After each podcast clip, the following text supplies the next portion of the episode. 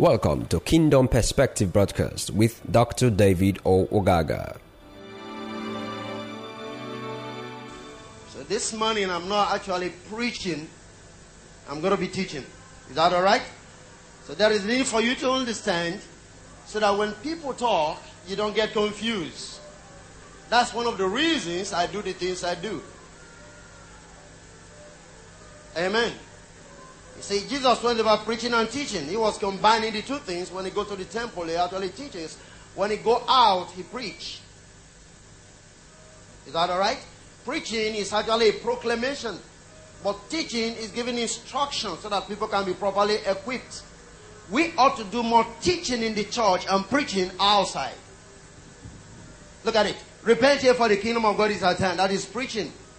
It's a proclamation. When you preach, you are proclaiming something. You are sent to make an announcement. But when you are teaching, you are giving instructions. You are breaking down information for people to comprehend.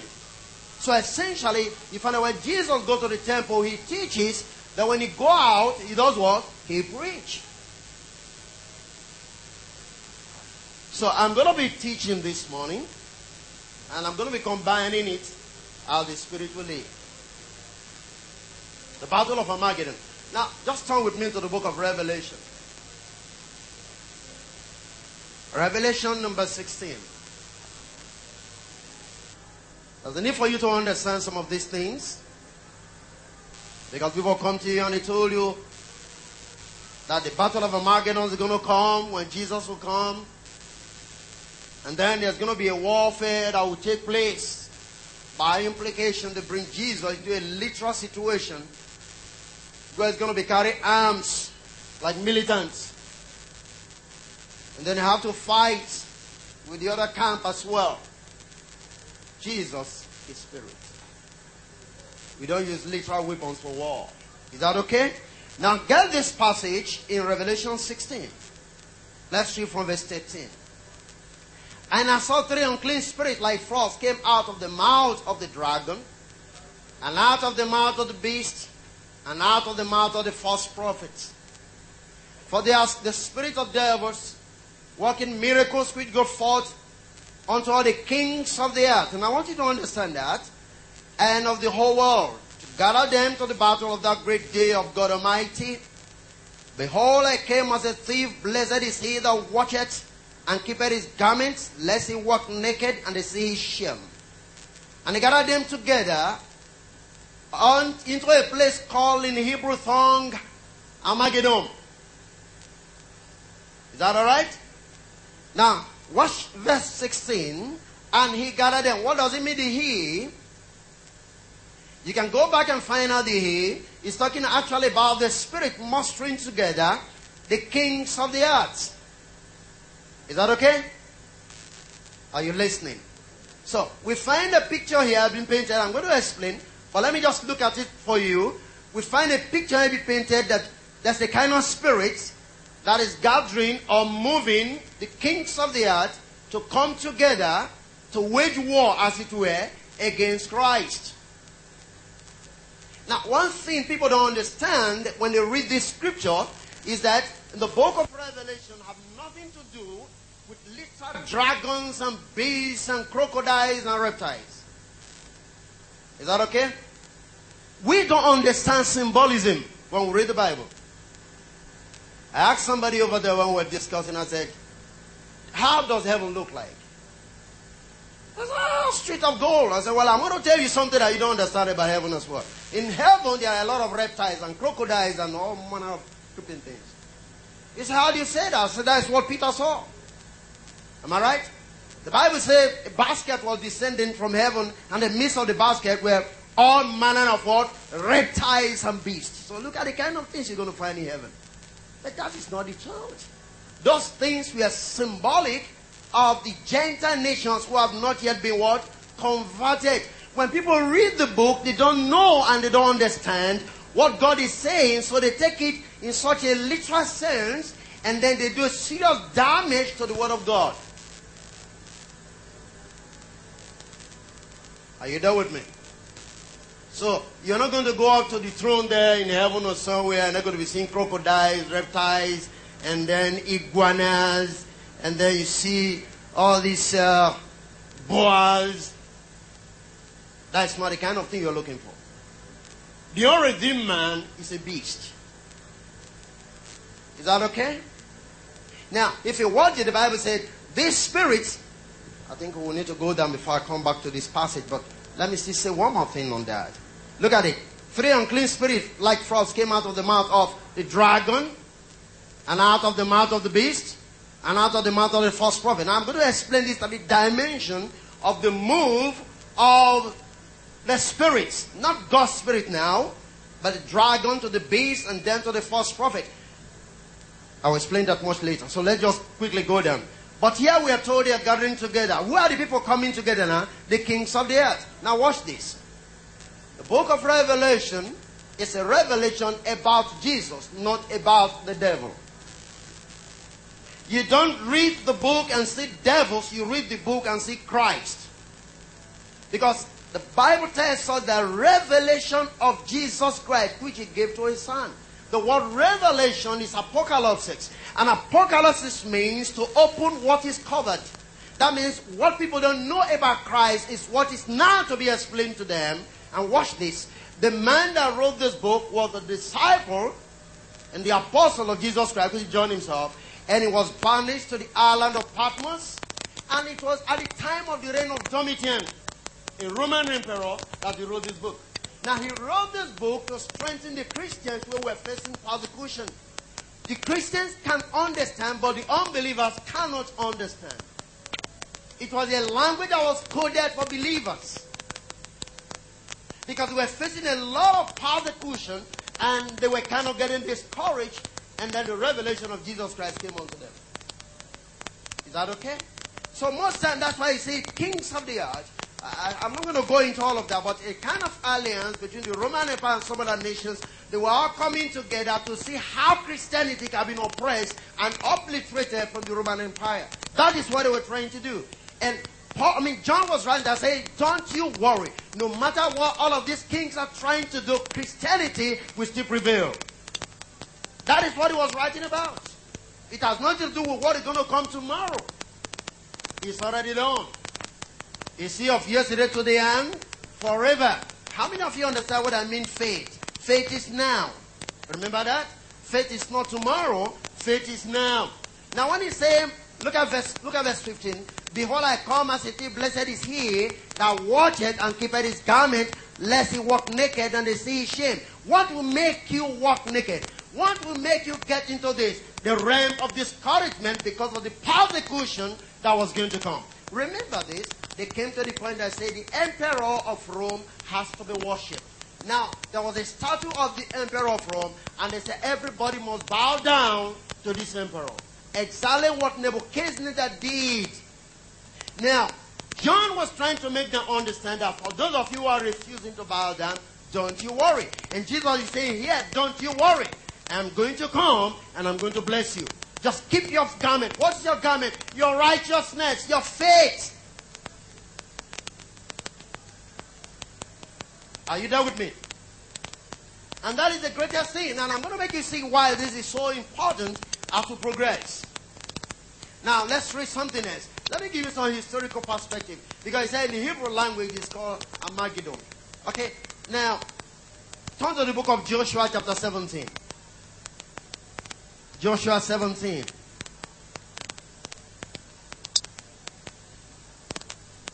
In Joshua 17, Let's look at verse number 11. And Manasseh had in Issachar and in Asher Bethlehem or Bethshan and her towns and Ephraim and her towns and the inhabitants of Dor and her towns and the inhabitants of Endor and her towns and the inhabitants of Taanach and her towns and the inhabitants of Megiddo and her towns even three countries.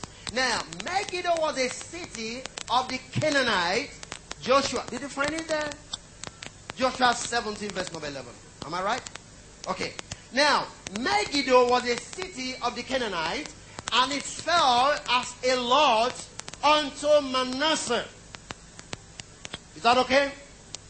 Now watch this. The first thing I want you to understand was it was a very difficult territory to possess. After the portion of Canaan had been shared, Megiddo fell onto the tribe of Manasseh, as it were.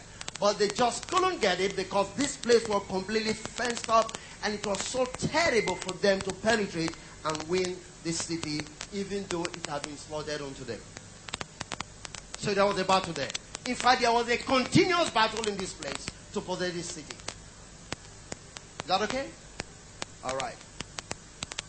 Turn to Joshua 12, verse 21. Just to make you see. He said, The king of Taanach won, the king of Megiddo won. Remember what we read in, in the first portion of chapter 17? He said, The inhabitants of Megiddo and her towns. They were the portion of which person? Of Manasseh. Praise the Lord. Now, if you read at the book of Judges, chapter 5, verse 17, you're going to find that Deborah, that woman, and Barak, this is where they fought Sisera. The very valley of Megiddo. When they said Deborah went to war, it was right in this place as well.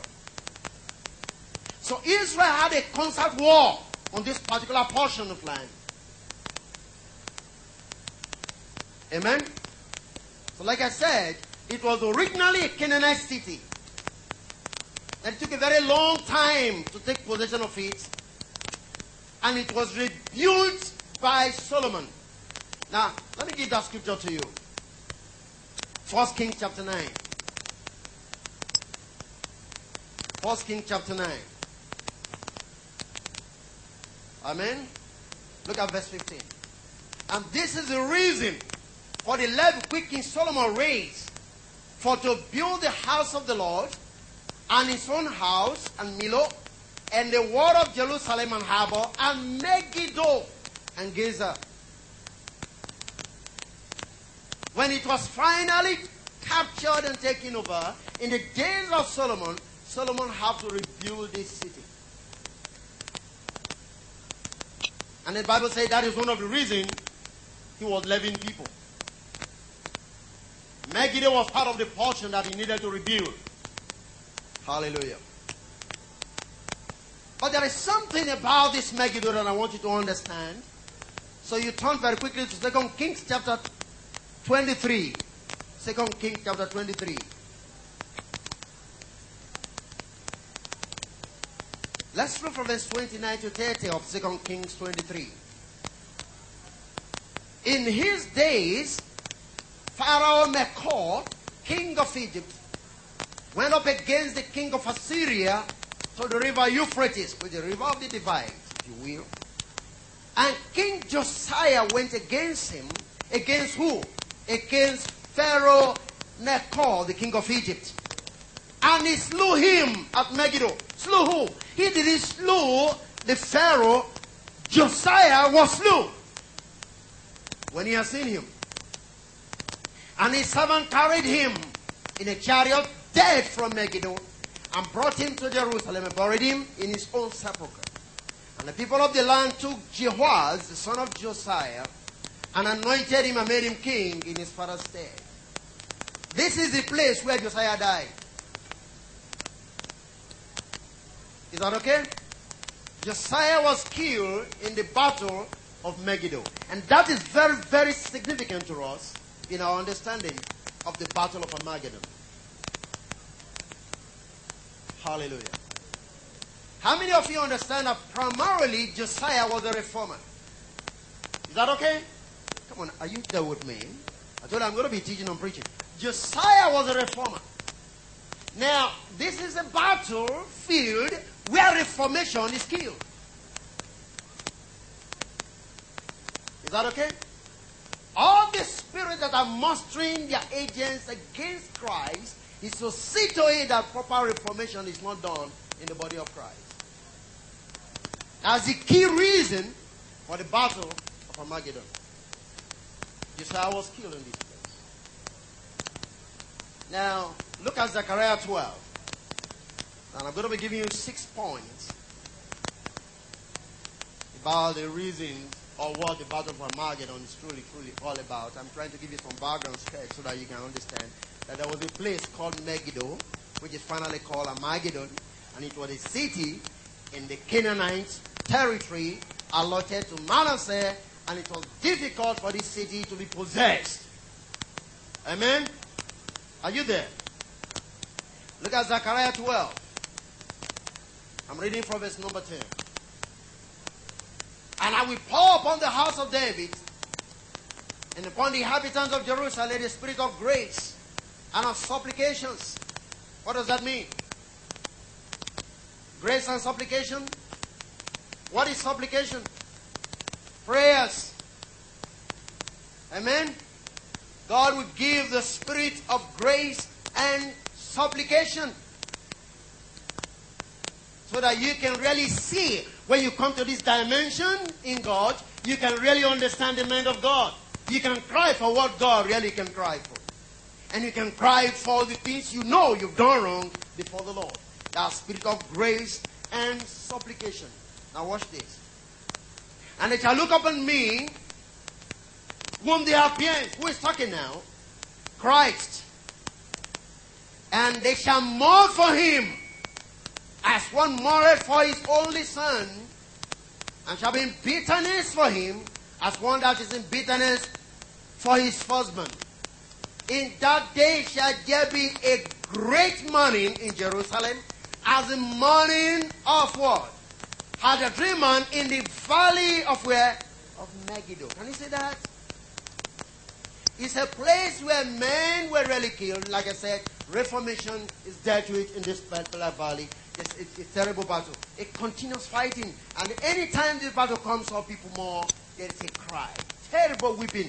And yet, prophetically, uh, uh, uh, Zechariah was writing about the death of Jesus. And he said, what he's going to do is, by the time they hung Christ on the cross, he was going to open the eyes of the people. And they will really come to see that they crucified their own Savior. Do you understand that? Remember, the Bible says they killed the Savior without knowing that they were crucifying the Lord of glory. Remember that? Fine. Now, they could do that because they didn't know that Isaiah and Zechariah prophesying that when they are finished crucifying him, I'm going to give them the spirit of grace and what? And supplication. They will now get to know that the man they've crucified is Christ himself. And they'll begin to cry. And they'll begin to wail. Just like the wailing was in the valley of Megiddo. Is that okay? Now, that picture tells us how terrible the battle is and how terrible souls were being slaughtered in this particular place. A situation that led the whole of Jerusalem into mourning because men were dying. Can you imagine somebody like Josiah? He was such a loving king, such a precious king to the people of the Israel. And then he was killed in this place. You can imagine the kind of wailing that took place because of Josiah. All because of the battle of what? Armageddon. Is that okay? Are you following what I'm talking about? Fine. So now that is the picture that the Spirit is giving unto us. So we come to a place in God, in this particular place of Zechariah, where now God will give the spirit of grace and supplication to these people. And we say, hey, we have crucified the Lord of glory. But while they were doing it, they never knew that. So sometimes the things you can't do is because you have not received grace from the Lord in that dimension. Are you listening? Praise the living God. So that's exactly what we find here. Now, so what does it really stand for? What does this battle of Armageddon really, really stands for? Let, let's begin to look at a few things. Number one, It's a long lasting battle of the ages until the final age of God slowly emerges. The battle of Armageddon is not coming tomorrow, it's already here. Are you there with me? It's a battle between, if I may use the word, evil forces and righteous spirits. It's a battle of the ages. It's a battle that will continue to be there until Christ finally triumphs, until all enemies are placed under his feet. Because remember, they had to continue to contend for this city until finally it was possessed. Though God has given it already to them as a portion. Can you remember that? The portion of Ishem, Manasseh was supposed to have this portion of land, and that is the city of Megiddo. And they will not give up. So it's a continuous battle. It is not just something of yesterday, not even something of tomorrow. This is a battle of the ages. So if anybody tells you it's something that is coming tomorrow, you are just living in deception. The battle has always been there. It's between the forces of evil and light on the face of the earth. Is that okay? It's Cain and Abel. The two seeds that came out of one man. Come on, is anybody hearing me? One wants to have supremacy. It's just that battle that has always been on. Hallelujah. Number two, it is a battle to possess the strongholds of the territory of ours in possession of the enemy. Now watch this. The city has already been given to Manasseh, but they can't possess it. Are you hearing what I'm talking about? There are things God has made available to you. But you find that there are some things you need to do to be able to enter into that which is already yours.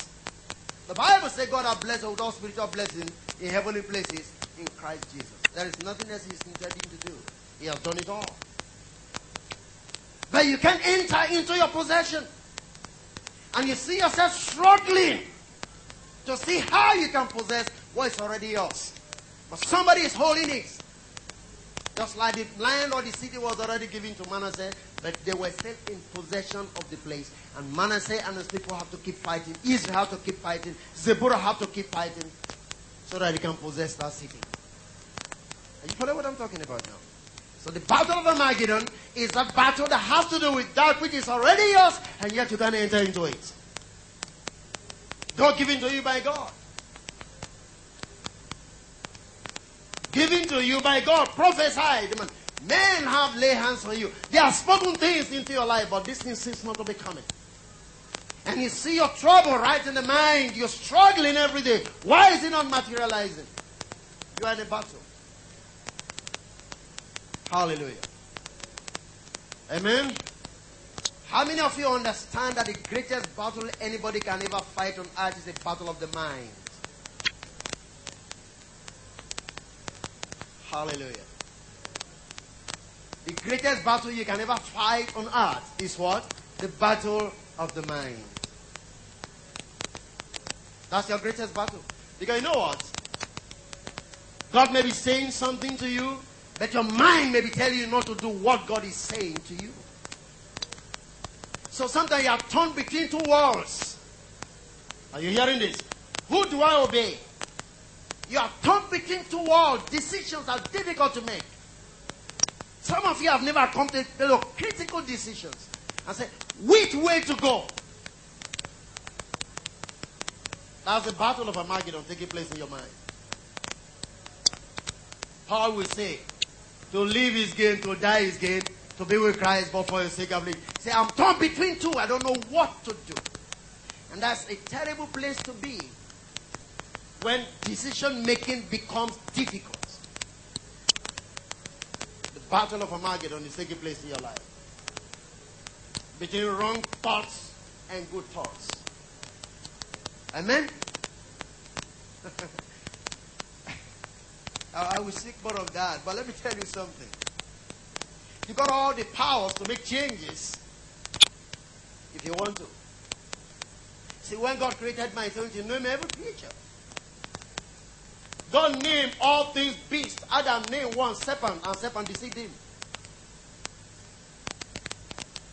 So you can create your own deception.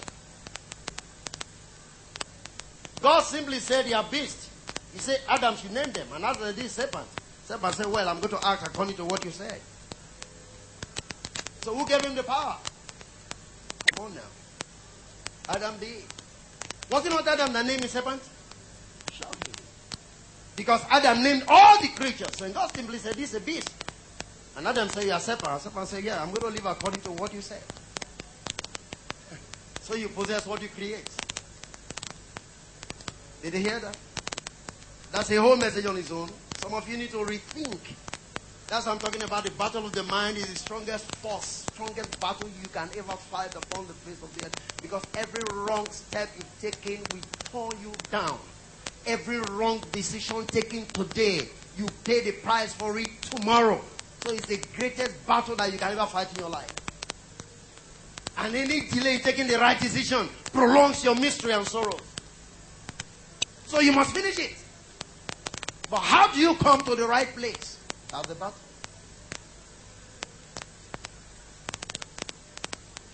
Glory to God. Number three. It is the repositioning of God's mind in the centrality of the world's political, economic, and religious spheres. The battle of Armageddon is to come to that place where how can God take possession of government? How can God's mind be made real in economic policies, in nations? How can God's mind be prevailing or made to prevail in religious circles? Strongest battle upon the face of the earth. And so you talk about democracy, which is the government of the people, by the people, for the people, and that is minus God, because God is never mentioned. You see what I mean? Are you there with me? But how can we bring government, God's own true government, back to the system of rulership? How can we enthrone him as the King of Kings? That's the greatest battle. Communism is resisting. Democracy is resisting. Just name it. All manner of governance upon the face of the earth. They are resisting God's mind. Let me give you a simple illustration for, for instance. You know, you find that in our own government or in our policies, in democratic principles, for instance, we have the prison yards. Amen? Are you there with me? You steal, you go to prison. Am I correct? Good. I think that's a good thing. Am I right? It's a good thing. It's not a good thing. In God's own economy, it's not a good thing. Can I prove that to you? Listen to me. You see, when you steal from me and the government send you to prison, the government feeds you and clothes you there in prison with my tax money. I'm paying for you to be fed, yet you stole from me. But in God's own principle, if you steal from me, you pay seven times. You are not going to any prison. You've got to work to pay back what you steal from me. So which one is correct? God's policy. Now we're talking of prison reforms. How can you reform prisons? When you still tax me, the jigs. I paid the money, and somebody stole from me. They used my money to feed him, to give him clothes, to give him TV, to give him good bed. Yet you stole from me. So what, what, what, what have you done? You can't give back what you stole from me. You kill my child. You go to prison. I pay to feed you. Oh, we're talking of bringing God back to the system. If you steal something, and then we measure what you stole. If what you stole you can't pay now, you got to work for me for a number of years, a number of months to pay back what you stole from me. You will never, never want to steal anymore. You find that in the book of Exodus. That's just a simple example that I have to give to you for you to understand what I'm saying. Now, this is the battle. How can we bring God's mind back into governance? How can we bring him back into economic principles? People are crying that the economic world is collapsing. American system is dying. How many of you understand that America in the truth sense is a borrowing nation? Some of you don't know.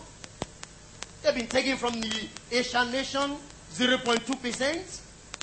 And they've been doing that for almost about 50 years, and the whole thing has accumulated, and they've got to pay back.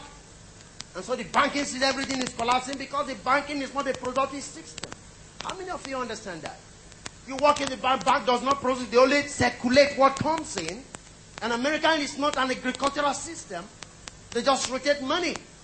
Even they are a consuming nation because most of the vehicle produced there, they are produced in different nations. The parts are imported and they are assembled there. How can they have money? And so it's collapsing. Now you are crying. The only thing you can do is not to do what they are doing, and then you survive. So the economic principle of God is agriculture, if you will, herdsmanship. You understand that Abraham was a herdsman. They had wells to feed their sheep and everything. God gave the land and said, till the ground. Are you getting what I'm talking about? Now, watch the system today. Like our state now, I saw some beautiful color taxis driving around. They are very good. But all of those people employed there, they are just rendering services. They are not productive. Because they still take from the government money to pay the drivers of this vehicle. Nothing comes into the system. The only money that comes into the system is 30% derivation. And then you take part of it to the bank, and the bank keep on circulating it and giving it to you. In the true sense, think about it. In true economic policy, if I were to be an agriculturist, I can go to the bank to lend money. And if you give me a loan, you should give me about five years for me to begin to pay back. Why? Because I put the money into farming and you don't expect me to begin to harvest until five years and above. That is what the banks are supposed to do. But the banks are not doing that. So they give you a loan, they come back the next day to collect double the interest. Because they're all rotating people's money. And so when the economy collapses, they say, hey, the world is ending. World is not ending. It's human failure in economic principles of management. Are you hearing what I'm talking about? So how do we bring God back? We have to think about people like the Josephs in Egypt. That when the money failed, they know what to do. Is that okay? Come on, am I talking to somebody? Goodness and mercy. Are you hearing this? That's the point. Then you talk about things like religion.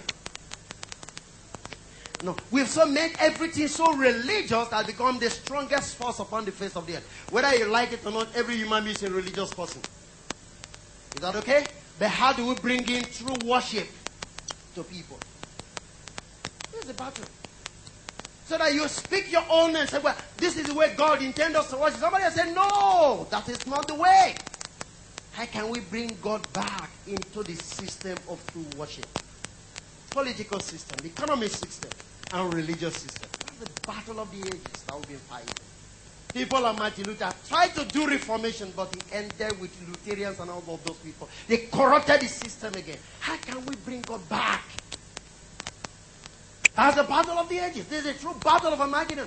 Remember what we read before? He said the beast, the dragon, and the false prophet. Can you see that? Did you get that? These are the three realms. The beast, the dragon, and the false prophet. False prophet are religious system. Is that okay? The beast, in the true sense, is the kings. But in another dimension, is the expression of satanic operation. Let me explain this to you. What you call the body of Christ? The church. The beast is the system of the dragon. That is to say, the dragon operates through the beast, just as the, the, the Christ operates through the church. Can you get that? Now, watch this. In the beginning, this thing called Satan was just one spirit and become a dragon. That means it multiplied. That means it increased. Are you hearing what I'm talking about? So one spirit multiplying through people and they're forming a system called the beast system and then be empowered by religious people. How many of you really understand that even apartheid in South Africa was properly sanctioned and empowered by the Dutch Reformed Church? So no government on the face of the earth can truly operate without a backing of the church. Most often it's a false church. That is how they get their powers. Is that okay? Because they took it from the Bible. And they say, oh, ah, the Bible created man, mighty man, created the beast. So the one that's black is the beast. So blacks are not supposed to live with white people. That's how they interpreted in Genesis. That's what brought apartheid in South Africa. And it was sanctioned by the church. They used the same book, which is called the Bible, to segregate people that God has created in his image and likeness. So we are fighting a war against the dragon, against the beast, which is the system of the dragon, and the false prophet that empowering the system of the dragon. Hallelujah. Look at it. That's number three. Did you get that? So, those are the three things there. You find the dragon, you find the false prophet, and then you find what? The beast. Is that okay? Okay, okay. Now let's quickly move down to number four. It is a battle where reformation sought for to be destroyed, or is sought for to be destroyed. I told you that this is the place where Josiah was killed. And Josiah carried the spirit of reformation. And so the battle of Armageddon are people who are warring and moving to see to it that reformation never takes place within the body of Christ. And it could be you. Now, Jesus said, just keep your garments. I am coming to bless you. By implication, don't bow down to oppression. Don't bow down to those who say reformation cannot take place within the body. That's what he's saying. Because the dragon, the beast, and the false prophet are mustering the kings of the earth against Christ so that there will be no true reformation and the perfect matured body of Christ upon the face of the earth. That's the battle. That's where Josiah died. Amen?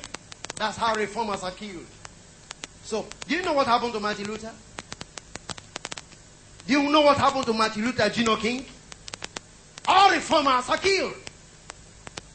This is the spirit of the battle of what? Armageddon.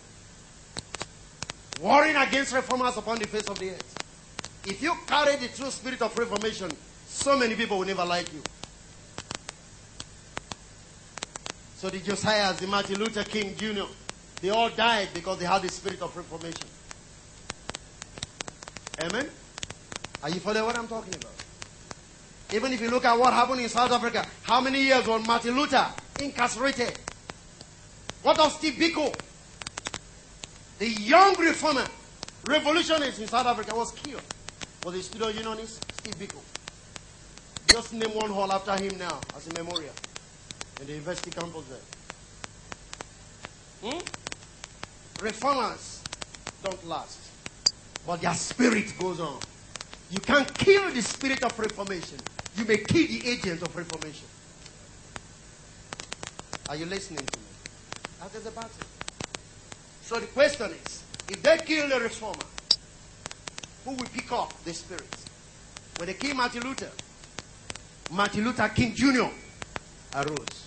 The same spirit transcended to somebody else to continue the work. The work is still continuing. So there are reformers being bettered upon the face of the earth today, unknown to you. Because God is going to have a balanced and a perfect church, whether you like it or not. And that is the greatest battle we are fighting.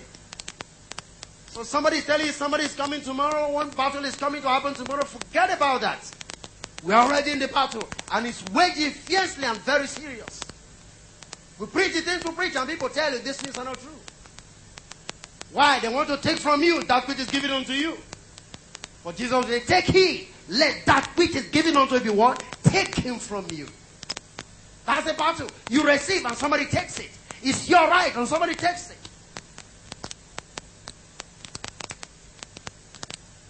Glory to God. We're going to finish strong. I believe it. Some of you may not understand. some of us, sorry to some of us carry a lot of weight. a lot. But God is helping. God is helping. See, when the prophet of God said, The burden of the Lord came on me, it's not something to be lightly spoken or taken. It's a realm where you literally say, Well, is life still worth living? With what I'm seeing, with what I'm observing, how can I break through to cause the mind of God to prevail? It's a battle. That is the real Armageddon. Men are waiting for somebody. You think Jesus is going to come one day with sword in his mouth and flying on a white horse, you know, just riding? Crooky, crooky, crooky, crooky. You know how horses move? Have you watched John Wayne before? John Wayne, cowboy, eh? And Jesus is going to be coming like that. And the kings of the earth too will just be coming with their horses. Hey man, you're talking about horses. Jesus is fighting with the horse. I mean, Jesus is far behind time because now we are using Scud missiles. Can you see what they are trying to teach you? I mean, Jesus is not growing at all. because now you can be somewhere and send the bomb somewhere. You can send your Scud missiles miles apart. We're talking about horses now. But in religious cycle, their own Jesus is riding a horse. How many of you understand that now they are building kind of samples of, of residents in the moon? Have you heard that? And people are going to go there to stay. There is a amount of millions you pay. They fly there to take holidays. Jesus is still riding on horses. Oh. That Jesus is an old man. With an old thinking, an old mentality. The scientists have gone beyond the level of the thinking of their own Jesus. Are you hearing this? Horse speaks of power. White speaks of victory. So when you see a white horse, you're talking of a righteous, victorious thing. So Jesus riding on the white horse in the book of Revelation means he's conquering and he's a victor. Are you hearing this? The picture was that in the Roman times, when people go to war and they are coming back and they won the battle, the king will sit on a white horse and so many others will follow him. And people will line the street and they'll be clapping and hailing the king because of his victory from battle. So they were painting a picture of what was happening in those days. That is not how Jesus is living today. You are flying plane, Jesus using horses. Be careful, eh? how you mess up my father with your thinking. You know, it's a terrible way of thinking. Men are flying jet planes, speed, and you're talking about Jesus riding horses to battle? Amen. These kings of this earth will not need to bother about Jesus at all. Before he comes with his horse, they will send their Scud missiles. They are not leaving their homes to come to the Valley of Megiddo. But they are not coming. Because they already have the weapons there. You see how foolish we can be in religious thinking. May God deliver his people. And they say with his sword in his mouth. Is he using sword? Eh? Is he using sword? Jesus is using sword. Hey, that's serious. People don't understand that the sword simply means the word of God. They just don't understand that. The word of God sharper than any two-edged sword. And with that, Jesus is doing battle. That's why he slayed the beast with the breath of his mouth and the brightness of his coming. Hallelujah. Now let's move on. What number have I given to you? Number four, is it? Trying to destroy reformers. Number five. It is a mindset that will not allow a shift in thought as defined by man or religion. Saying this is the way it is. You say, no, God is saying, no, no, no, I told you this. right? When is the way you were sharing? How many of you understand? In Matthew chapter 8. Hmm? Jesus was walking through. Now, the Bible said there were two demons that would not allow any man to pass through that road. Matthew chapter 8, and Jesus was walking there. And the demon saw him and said, Hey, thou son of man, have you come to destroy us when it is not yet time? That means the demons understand the seasons of God. But the church do not do what? Understand. Demons know that there are times for everything. And they know that there are times for them to be destroyed. And they say, man, you're just coming, you are too fast. The time is not yet. They were preaching to Jesus. Because they know the time and the seasons in God's hand. But the church doesn't understand that. And so when you tell the religious men that God has shifted, they say, no, this is what our great great grandfather gave to us. The battle is on. So to you, you're a rebel. Is that okay? And the next thing they do is to get into a meeting and say, send him out of the church. He can no longer be part of us. And so some of people, you don't blame them. Just put on someone there who saw one when we were coming from Lagos the other time. He said, hey, how can people be messing up Jesus Christ? Look at that songbird. Oh, I can't, can't remember the name of the songbird. I said, there's nothing wrong. It's where two or three are gathered together. That gives you a church. but that's what the Lord said. Where two or three are gathered together in my name, there am I, there am I. So no problem. It can be for good or it can be for evil intention. but it's still where two or three are gathered together. There am I in their midst. So the vine tree of Jesus Christ, Glory Church, fine. Whatever name, it's okay. It is still where two or three are gathered together. Am I talking to somebody here? What am I trying to say? Religion, we know how to make a shift. The developing mindset. It becomes a stronghold. When you tell them this is not what God is saying now, they say, no, no, no, no, no, no. This is the way it has always been, and so shall it be. World without end. See you. Amen. World without end. We can't shift. You know, but you see how confusing that can be. We say that in catechism, world without end, and we say the world is ending very soon. What a confusion of tongue, man. You just prayed now, war without end. And now you are preaching, you say the world is just ending. See what happened in America, the world is ending. But you said war without end. It tells you how that the church doesn't think. Hallelujah. Number six. It was fought in a valley. This battle was fought in a valley. And what does that mean? This is the inability to overcome the valley mentality to rise into the place where God has crafted us for in creation and to become the light of the world, a city set on a hill. They won't allow you to come out.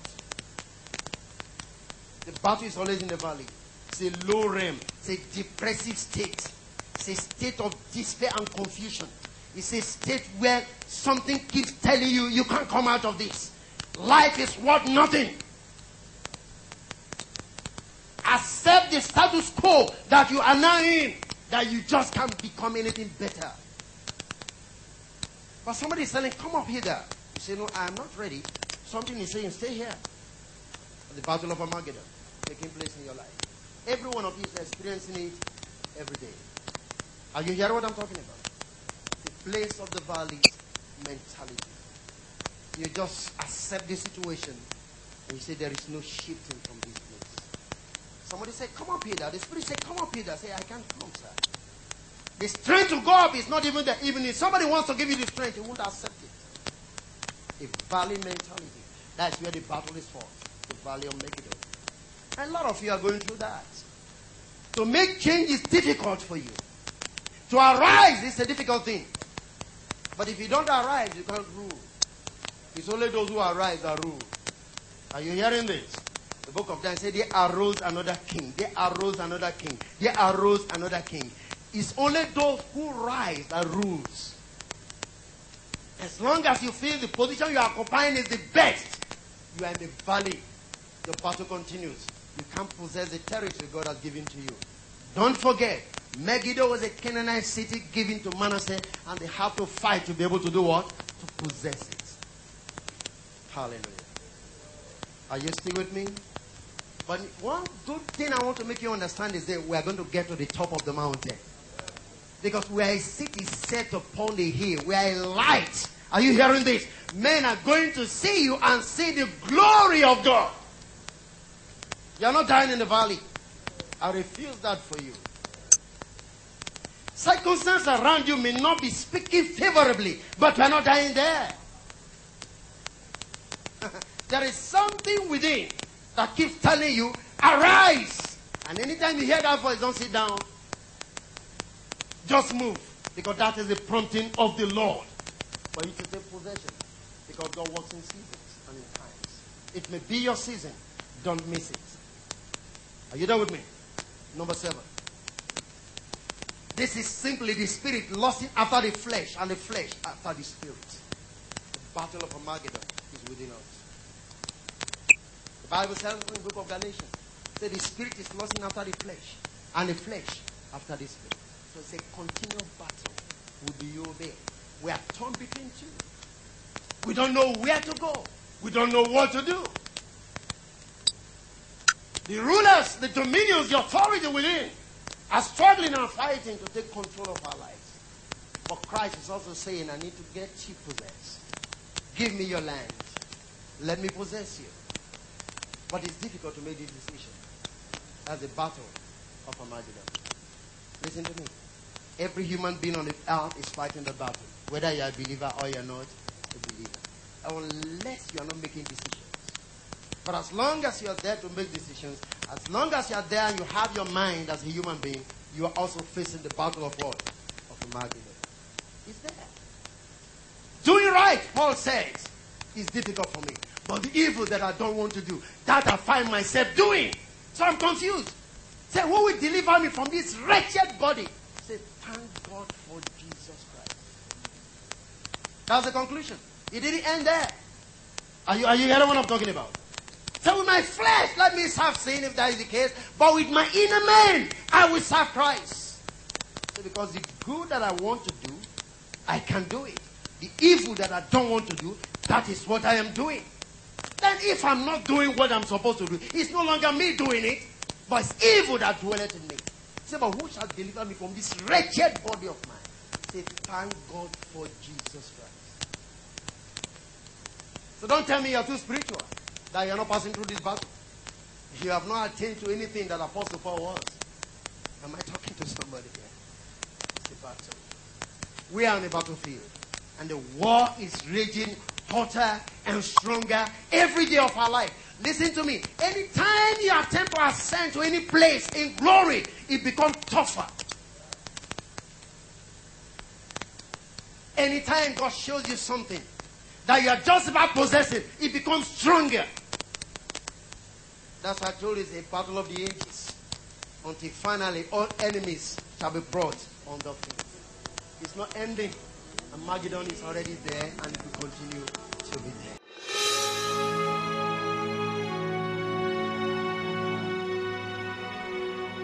For further information and message order, please call plus 234 803 48 Or you can visit our website at www.gkai.net. God bless you.